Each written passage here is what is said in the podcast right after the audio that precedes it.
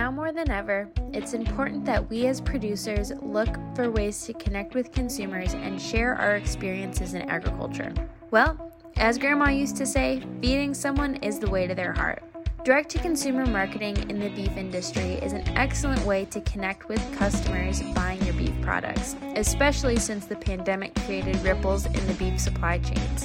In this episode, Erin shares about her family's transition from big city living in New York City to selling direct-to-consumer beef from their ranch in Colorado.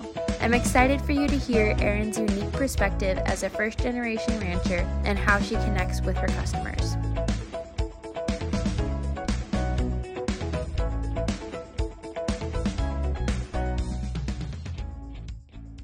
Hi, everyone. We are so excited to have Erin join us today on the Cattlemen U podcast, which is a podcast by Cattlemen for Cattlemen. Welcome, Erin. We're so glad you're here. Thank you for having me. I'm excited to be here as well. Why don't you start and just tell us a little bit about your background and your family's operation, just to get everyone up to speed with what you guys are all about? Sure. I would be happy to. Thank you so much for the question. So my name is Erin. I'm a Colorado native. I live in the mountains of Colorado, so we split our time between the mountains of Breckenridge, and then our ranch is also at around 9,000 feet above sea level. We are the Eagle Rock Ranch. We are mainly a cow-calf operation. We also have a hay production side of the business as well, so growing moms and babies, and then also harvesting about one cutting of timothy grass hay a year, which is always an exciting time. Our ranch was founded in 1868, and it's actually been a continuous cattle operation ever since. So just a few years ago, we just celebrated our 150th anniversary. However, it's only been in our family since 2011. So we are relatively new to the cattle business in terms of generations. I guess I'd call myself a second generation, but our family is truly a first generation in the cattle ranching business here in Colorado. So we have a cow-calf operation, as mentioned. We do grow our own hay. And then most recently, and I think we'll touch on this in a little bit, we started actually selling a lot of our beef direct-to-consumer via a website and also a little store, a brick-and-mortar store that we opened here in a little town called Fair Play, Colorado as well. We are going to touch on that. And one thing I want you to talk a little bit about is how you guys decided that, I don't want to say ranching wasn't just enough, but it seems as if we see ranches diversify their income, which you have done in two major streams. So tell me a little bit about that decision, about that thought process where you guys put your heads together and said, okay, we need to have more than just the income from our cow-calf operation. What did that look like? Yeah, that's a great question. So I think some of the kind of good things and bad things that come with being a first-generation ranching family, you don't inherit generations worth of this is how we do things, which is sometimes a blessing, but oftentimes a curse too, because once a family has something figured out, it seems to work well, and then, it just kind of gets copied and repeated every year, tweaked here and there, but you kind of have a nice blueprint for your family to operate your ranch off of. We didn't have that luxury, so we're kind of paving our own ground here, which also gives us kind of a more progressive view, I like to think, in terms of what the options are for our operation, which kind of led us down this road to the direct-to-consumer market. So as you mentioned, we have diversified kind of our ranch income stream in a couple ways, one of which is this direct-to-consumer program. I would be remiss not to mention the fact that the majority of our herd, we do still sell to a co-op out of the northeastern Colorado state. It's based out of Oregon, Northwestern, apologies. And it's called Country Natural Beef. I'm not sure if you're familiar, but that's where the majority of our cattle herd still goes. And then we've carved off a portion that just keeps growing, which is great. It seems like every couple months I'm trying to grow that number bigger for our direct-to-consumer business. The other way we've diversified income is we do offer fishing on our ranch as well. We have 3 miles of the most beautiful Terrell Creek that runs through our property that provides some amazing gold medal trout fishing. And we actually lease that water to the Broadmoor Hotel, if you're familiar with that, here in Colorado Springs. And they bring their guests to fish at our ranch. So the direct-to-consumer business and then also this fishing business were two things that we kind of saw as first-generation families that we could do on our ranch to make it just feel a little bit different and have our income stream a little bit more diversified than a typical cattle ranch in our area. Those are great options. And I love that you mentioned the fishing aspect, because I think that any of that, what's called agritourism, any of that where you can make an income off of every layer of land is something that as producers we need to be considering? Absolutely. Yeah. I mean, I don't want to foreshadow too much, but that's definitely on the horizon for us as well, is really being able to capitalize on what we have in our proximity to the Denver area. We're actually only about an hour and a half southwest of Denver. So we're pretty central. What's become a very major city. It was quite smaller when I was a child, but Denver's growing and only getting bigger, and we're pretty darn close to the middle of it. So being able to offer, you know, an opportunity to bring people out to the ranch to really experience what a true working cattle ranch can look like is something that's definitely on our minds as well. I think that's a perfect segue, because what I'm seeing in the industry is we're moving and wanting to be further and further away from large communities like Denver. But you kind of have the attitude that I have, which is what a great opportunity. Our consumers are right there. Our consumers are hungry, not only for knowledge, but for the product. So talk to me a little bit about your guys' view on connecting with the consumer and educating the consumer and creating this real life picture as you tell your story, both on social media and just on your ranch in general. Yeah, absolutely. I mean, that's a multifaceted question, so I'll kind of take it in a few chunks. But so you mentioned social media. I did start a Instagram account about a year and a half ago to really try to showcase what's happening at our ranch to others so that they could have a little glimpse into what a first generation cattle ranch operation would look like. So that's been a lot of fun. The handle for that is @Eagle Rock Ranch Co, like for Colorado. And that audience has grown and become quite engaged. And it's really opened our eyes into what people are curious about in terms of cattle ranching, what kind of questions they have, maybe their areas of lack of knowledge, and then why they really are drawn to our ranch and our product. So kind of starting with that Instagram account, it really helped us kind of get our feelers out there to see what we needed to offer to the consumers to really showcase our product and our ranch and the like. I mean, like you said, we have Denver right in our backyard, which I think is, like I said, it's mixed feelings, but we do have hungry consumers, like you mentioned, both for knowledge and for product. I have a couple friends that are in close proximity to me in the same business, and we all like to help each other, and we joke, you know, we couldn't even supply all the customers that walk in and out of Costco for a day, you know, on our own. So there's plenty of demand and not nearly enough supply. So us being able to tap into that Denver market as much as we can is really something that we enjoy doing. And we've actually started supplying a couple local restaurants here in Breckenridge, Colorado as well, which has been a lot of fun because they're then able to turn around and tell the story of Eagle Rock Ranch and how our animals are raised and the humane certifications that we're so proud of. It's really full circle. And then those customers that are buying the beef at the restaurant can then look up our ranch website and our Instagram and kind of really get bought into the story of our beef. And I think that once people really feel comfortable with where their food comes from and really knowing, you know, even down to the names of the people that are feeding those cattle in the morning and in the evening, they feel a lot more comfortable ordering that steak off the menu or eating that cheeseburger, I think more now than it's ever been. I'm sure we could go on and on about this. So please feel free to ask me more poignant questions on this topic, but that's kind of an overview. Absolutely. I think you brought up a really great point that I just want to hit home. There is need for every type of producer out there. And I think it's easy to, it's human nature to say, oh, well, you know, the neighbor's selling farm to table too, dang it, they're going to probably take some of my customers or something like that. But we're all on the same playing field. And the goal is that we have a safe, affordable, nutritious product on the plates of more and more people every single night. Yep. I mean, I always say, Carolyn, I tell my customers, sometimes I'll have customers that come into my store. I work my store personally, which is a lot of fun. You know, we're definitely a small family operation. So I'm the one sitting there at the counter. And if I get somebody that comes in and maybe they look at my prices, you know, with a little cross-eyed and say, oh, you know, why are you charging that for steak or whatever? I'm more than happy to explain, you know, as to the process as to how we choose to raise our cattle and why our prices are where they are. But I always end with the line that you just said. I always say, just eat U.S. beef. If it's not mine, I understand it's not for everybody, but go find a rancher that you want to buy from or that you trust or that, you know, kind of meets your price point and meets your taste profile, and just buy from an American rancher, whether it's me or someone down the street. So like you said, it's human nature not to want to say that. You want to be like, no, mine's the best, like buy my beef.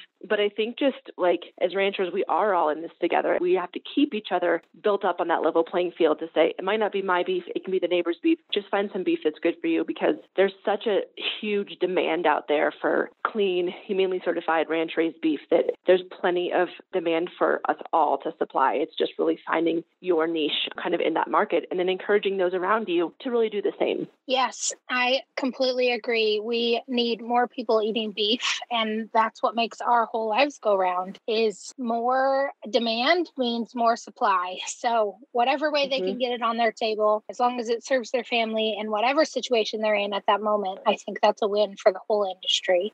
I know that you have a couple kids running around. Tell me a little bit about incorporating family life into your guys' operation and how you're preparing for the next generation and keeping those kids active. Yeah, that's a great question. Yep, we have three little ones, and they definitely share a big part of the ranch with us. Back to that question we talked about earlier with kind of, income off the ranch.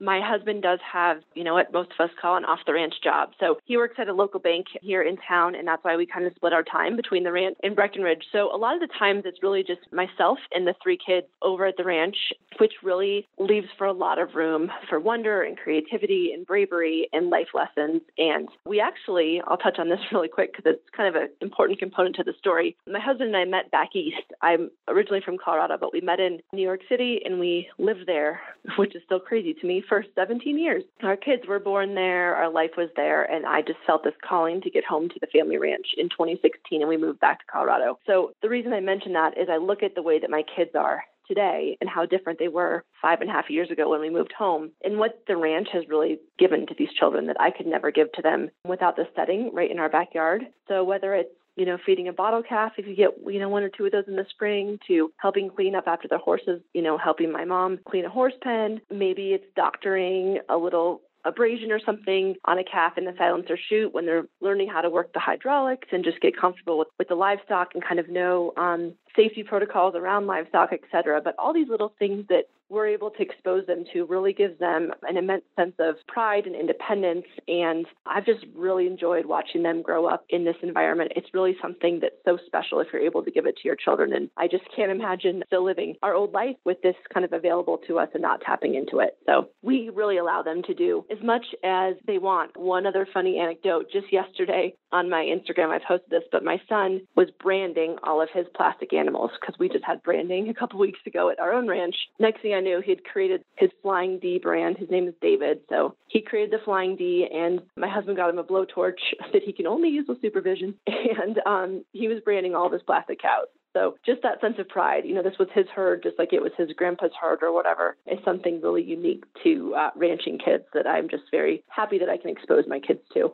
I saw that picture and it was great. It reminds me, yeah. I have a niece and nephew back on the operation, and they will be the fourth generation. So it started with my grandparents, and now, my niece and nephew will be the fourth. And it's amazing to me how capable kids are. And I just, all the time, they're 3 and 5. And so much is caught. And I tell my brother that all the time. I say, they're watching us. And I said, more is caught than we can teach them. And so just being aware, they're watching us run the chute. They're watching us bring cattle up. Even my nephew said the cutest thing the other day. I said, I think it's time that you start opening gates for us. And he said, okay. Yeah. And I said, do you have questions? Do you want me to show you how to do it? And he turns over on the side by side, and he's a cute little kid. And he said, well, Auntie, I've been watching you guys. I know how to do it. And it just reminded me how cool it is of a situation to have multiple generations. I mean, I really think that's how we were designed to live, is with grandparents and parents close by, and even aunts and uncles, if that's a possibility. And so I do think there's something special about those ranch kids. Yeah. I mean, I love that story about your nephew thing that he's been watching you, because that's so true. And it's so easy to kind of forget that they can just learn by just watching us, like you mentioned. And like you said, too, just that generational feel on the ranch. I feel like, this is a generalization, but the majority of children growing up these days just don't have that exposure to either other generations ahead of them, doing something that they love and being able to work alongside them like it was 100 years ago. So, watching my son be able to help my dad do certain things is so rewarding for me. And I think it really instills a sense of family in a child that's really hard to kind of cultivate. It's not saying you can't cultivate it other ways, but this is just kind of a foolproof way to cultivate the love of a family and the need of a family and the need of different generations and how we all help each other for the greater good of our family. And I get so much pride in watching my kids work alongside their grandparents, doing something that's really physical. It's a hard day's work. And at the end of the day, everyone sleeps well and everyone feels good about it and, you know, accomplish something together. And with haying season upon us here in Colorado, that'll be our next kind of big hurdle as a family. We'll be getting through haying season. So the kids will more often than not probably be found in a tractor for a while. Absolutely. I sometimes think that people get discouraged if life calls them away from the ranch, or maybe they marry someone whose passion is not the ranch to begin with, or, you know, a job takes them away. Can you talk a little bit about, you know, the ability to be off the ranch and move home, you know, not right out of school? And so what that looked like and some of those logistics and how you think it set you guys up a little bit different. I just know some of our listeners, you know, are in their 30s or 40s, and this is a passion of theirs, and they're almost worried it's too late. And talk a little bit about timing and how it worked for you guys. Wonderful question. And I think I'm a good person to talk to that. As I mentioned before, you know, I'm born and raised Colorado girl. I grew up in 4-H, but showing horses, we never had cattle. Cattle are new to our family, but it was a passion that my dad set out to someday own a ranch. And that, like I said, happened in 2011. So call myself second generation. We can kind of fast forward to that point. But I was living away. I had little babies. My children now are 10, 9, and 5. So they were tiny. I was kind of bogged down with momhood. My husband was working in New York City. I was living the quite opposite life than I am right now. I was a stay-at-home mom. You know, I had a white picket fence around my yard, and everything kind of looked very clean and orderly and organized, but something was just missing. I just knew that my heart wasn't feeling fulfilled. And so when I got the opportunity to move home, we did. So we jumped on that. My husband turning 40 the next month, I was not far behind him, and it felt like a crazy, enormous shift, kind of, you know, changing of the tide of the boat. Like, where are we going? Why are we doing this? Was this the right decision? This is really scary, leaving everything that we know. But I truly felt a calling in my soul just to go home. So we did. We came home. We didn't know what the heck we were really going to do. But you mentioned, you know, kind of setting yourself up. I think the one thing that we did extremely smart is we took that time, and it was a sacrifice. I mean, leaving home, I guess I left Colorado for college, and then I stayed back east, and that was a big sacrifice. I don't ever want to downplay that. I think if it was up to me, not looking back, because everything works out how it should. But I wanted to stay in Colorado. I had no desire to leave, but my parents kind of pushed me out and said, go explore. You can always come home, you know, just go. So that was a sacrifice for me to go live and work in New York City when I'm a Colorado cowgirl. It was far from my comfort zone, and I just wanted to get back home. But by doing that, my husband and I were able to set ourselves up for that transition to come home. So it was okay that we didn't know, you know, 100% what we were going to do that first year. We have enough savings, we can figure it out, but we just need to make this move and just kind of do the next right thing. So we definitely set ourselves up, I think, early on in our careers by working really hard, making those sacrifices off the ranch in an industry that maybe wasn't, you know, my passion industry, but it set us up financially to do what's most fulfilling for us later on in life. So that was kind of how we ended up coming back. But it was a scary decision. It was like, I think it would have been easy to say, like you mentioned, it's too late. We're already doing this. Why would we change course now? But every day I wake up in this kind of totally different life than we lived 6 years ago, and I couldn't be more happy that I made the change. And maybe it's because I'm 40 now. I just turned 40 last month, but I just have this perspective of like, it's never too late, and you just have to kind of do the next right thing that feels right. And it's working out for us. We live a different lifestyle than we did in Connecticut, but it's a much more fulfilled lifestyle. And it just kind of proves that you can always come home. It's just not as linear as you might think it might be, you know, when you're 18 years old planning out your future. But it's never too late, you know, to kind of pivot and do something different. I agree. Absolutely. And the other thing that I think is really important for people to hear is when you're coming back and getting started, it's such an honor to feed people, whether you have one head or 500 head. And sure, we live in an industry where bigger is better when we're comparing to the neighbors or when we're thinking about our operation. But oftentimes I'm really humbled to just know that I'm providing the nutrients for a kid to learn at school the next day, or for, you know, a woman who's growing a baby to help develop that child. And I think it doesn't matter the size of the operation or the age that you get started, every single heartbeat that we're raising an animal, that we are producing food for the growing world, I think is such a big commitment, but I also think it's such an honor. Absolutely. I think that's nice. That's a great way to put it. And I'm sure you're aware of this fact, but I always go back to, I think it was like the 2017 census. I'm sure there's an updated one now, but showed that like the average cow-calf operation across the United States was like 43.5 head. So like you look at these operations and you're like, oh, you only have sorry, we only have 150 pair. We only have 200. We're not as big as those guys. But really, I mean, when you think about the average operation has less than 50 head, I think that's a great perspective for, just like you said, whether you have one head or 10 head or 50 head, you are providing for the greater good. So I don't think there's any reason to ever get discouraged when you can think about things like that. You don't have to be big to be successful. And I think, you know, that's even more so, Carolyn, why we've gone in this direction of direct consumer is we didn't want to keep growing our herd just to grow the herd, right? That's kind of the old mentality. Like every year you keep 10% or whatever your kind of metric is for your ranch. But we just weren't sure like why we should keep growing. So we thought, is there a smarter way to work within our current herd size and current parameters to make it more efficient for our ranch? And that was really our direct consumer answer was like, well, let's try this. And we don't need, huge volumes if we're going right to the consumer and we're kind of cutting out a couple steps to kind of make everything work. So that was another kind of deciding factor is let's not grow the herd massive, but let's focus on the numbers that we need and just make it really good. I love that. What is something that you have done on your operation that's either different than the way that you grew up, so the way that your parents did it, or different in the sense of you guys came from other industries? So did you pull something from the other industries into the agriculture industry? But let's talk about the business side a little bit. What is something you guys are trying or something you're doing that you don't think is kind of mainstream when running an operation as far as like in the office business side? Sure. Yeah. So I have a couple thoughts on this. I mean, I guess the one thing that sticks out the most is obviously kind of our dual arm, direct to consumer and also supplying a beef co-op in terms of where our herd's going. We also, in terms of kind of the office side, because we ranch at 9,000 feet above sea level, we've actually pushed back our calving season till May, June, which is quite late for the industry. But because we're selling direct to consumer and supplying a co-op who needs beef year-round, we're really not tied to the fall cattle markets.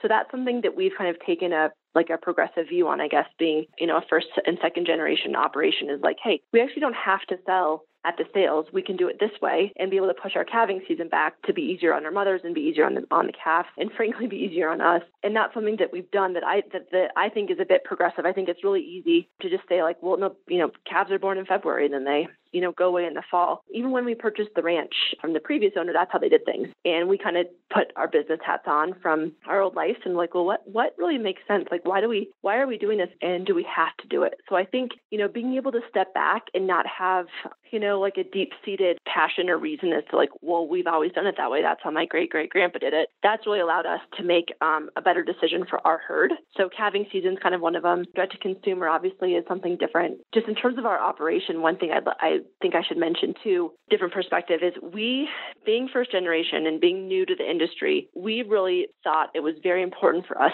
to get with great mentors and have some really progressive, good, humane protocol for us to follow, because we had this fear of, well, if we just ask the guy down the road, maybe he's kind of in that same mentality of like, well, this is just how you do it. And maybe there's more, ways to do one thing. Obviously, there's many ways, but in ranching, it's very easy, I'm sure, as you know, and as most of these listeners probably know, to get kind of stuck in a rut. So we came into the business aligning ourselves with a couple humane certification operations. One's called Where Food Comes From out of Cass Rock, Colorado. We are certified beef care through them. Half of our herd is certified Global Animal Partnership Level 4, so GAP Level 4. We are very involved with BQA, Beef Quality Assurance. All those different platforms really keep us on track and keep us progressively thinking about how to treat our herd, because we don't have that blueprint from our ancestors as to like how this works best. So I mean, that's kind of more on the cattle care side, but I think aligning ourselves with those different groups and really having those kind of checks and balances in place is really something that we've done differently to kind of being all in on these humane certifications to ensure that we're running a really progressive and humane cattle operation. I would agree. One thing, or how I word that in my business life, is kind of an executive team or, an executive board. And I do think that businesses grow when other people can come in and help guide. And whether it be a leadership team or you bring in some outside companies who have protocols and certifications that you follow, but in ranching, it's really easy to have your nose to the grindstone and to work a lot and not pick your head up. And we do it without even really thinking about it. I mean, we can go 3 months and just care for the animals, make sure everyone's fed outside and inside and everything's, you know, alive and taken care of. And sometimes those meetings or those certifications just allow us to pick up a little bit and step back. And it's the difference between working in your business and on your business. And I really think in agriculture, the operations that are going to be successful going forward, they're going to be run as a business first that enjoys the lifestyle that ranching brings. That's a great way to put it. In your business versus on your business. That's such an important differentiator, isn't it? I definitely am going to take that home with me today as well. Yeah. And I heard someone say just the other day, I was at a conference and someone said, you should have some time where you're sitting at your desk and you're working the business, right? And you're thinking about the numbers and running the hard stuff. And they said, you know, the first person who's going to notice is your neighbor, because they're going to drive by and they're going to laugh and point at your truck in the driveway and say, man, it's 9 o'clock and they haven't even got out of bed yet. And little do they know, those decisions that you made that morning is going to be what changes your operation for your future and your next generation's future. And so if it was only what it looked like from the outside, it'd be a completely different story. Absolutely. Okay, perfect. So we have both a lot of listeners who are seasoned ranchers, lots of third, fourth, fifth generation operations. We have a lot of new first generation people who want to start an operation. What do you think is your biggest piece of advice, whether they've been ranching for a while or they're brand new? When someone comes and asks you about your ranching business and they're also in ranching, what advice do you give them? Great question. I mean, the first word that jumps into my head is humility. I think going in, you know, with an open mind, whether you've been doing it forever or whether you're new to the business, and really viewing others the same way. So if I were to sit down with a fifth or sixth generation cattleman or cattlewoman, and he or she were to sit down with me, I would hope that we could both look at each other with the same respect for what we both bring to the table. So I think going in with a humble attitude in terms of there's always more to learn. Like you said, there should be that business executive team that's kind of guiding your business along the way. But having that respect for each other that no matter how long or how short you've been in this business, everybody has something to bring to the table in their own fashion, whether it's bringing our business background that we came from to the ranching world, or whether it's, you know, the great-great-grandson who has that, you know, nice blueprint from his great-great-grandfather as to how to do things every year. Everyone can bring something special to the table, and it's really important for us all to honor that in each other and to listen to each other and know that there's no one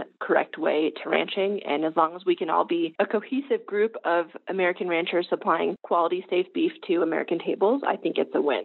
Yes. And I think that is a huge point is, again, we're all on the same playing field. And something that I've seen you guys do that I really admire, and I think sometimes, well, always, we look at someone and we think, man, I need to be them, but they're in chapter 40 and I'm in chapter 1. And so I just really want to encourage everyone that change on our operations happen in 1% increment. And so if you're interested in direct to consumer, or you're interested in adding different revenue streams, or even leaving your 8 to 5 or 9 to 5 to come back to an operation or start an operation, you don't have to go to 100% the first day. Every single step, that's what really makes the difference is when we just tweak the path 1% every day. They talk about an airplane, right? If it just tweaks 1% along its path, it gets to a different location. And I just really want to encourage people. That might mean, you know, pushing your calving, turning your bulls out one day later if you want to move your calving period back, or, you know, whatever that looks like. But we don't have to change everything overnight, and we don't need to feel obligated to be where anyone else is, because it's our own story and we're all on a different mission working on this level playing field. That's very well said. I agree 100%. Because isn't it so easy to feel caught up in that moment? Yes. No, thank you for having me. It was really a joy to talk to you. And I love talking all things Cattlemen U with you. I think the platform you guys have created is so impressive. We're honored to be a part of it. And we, can't wait for more content to get released. And we just are really impressed with everything you and your team have done. Well, thank you. We love following you guys and working with you guys. And we have some exciting things coming up this fall. So we will keep you updated. And Great. Of course, I will put all of Erin's contact information in the show note, and her social media handle and her website and everything like that, so you guys can find her and follow along. And I'm sure she'll be happy to answer any questions if you want to reach out. Absolutely. Thanks again for having me, and I look forward to seeing all that's to come for you guys. Meet us in Nebraska. This September, on the 16th through 18th, we'll be hosting the Cattlemen U live event in Grand Island, Nebraska. This event will feature industry-leading speakers, groundbreaking tour stops, and cattle handling demos that will allow you to refresh your skills. Whether you're a first-generation rancher or next-generation rancher, Cattlemen U is for you. You don't have to be a member of Cattlemen U to meet us in Nebraska. Grab your tickets today at cattlemenulive.com/live-events. Thank you for joining us for this episode of the Cattlemen U podcast. Don't forget to follow and subscribe at cattlemenulive.com/podcast so you never miss an episode. And remember, the grass is greener where you water it.